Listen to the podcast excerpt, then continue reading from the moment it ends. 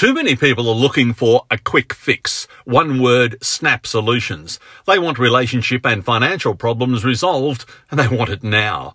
Those looking for something for nothing continually set themselves up for disappointment. Worse still, they flag themselves as easy targets for the disreputable and the dishonest to exploit.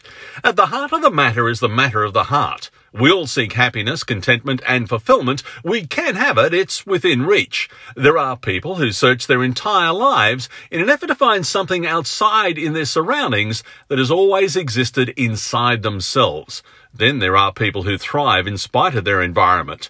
Our levels of happiness, contentment, and fulfillment come from the way we react to our situations and circumstances. The things we most desire are those things that can be found inside our own hearts and our own heads. It's what we choose to do with what we have that makes all the difference. Aspiration and ambition are to be encouraged, but they can be self-destructive. It's absolutely vital that we know and appreciate who we are before we head out into the unknown. Self-discovery is the first step on an endless path of self-improvement. Change can be difficult, but the results are happiness, contentment, and fulfillment. The rewards are personal, so too is the effort. I'm Gary Bentley. That's the way I see it.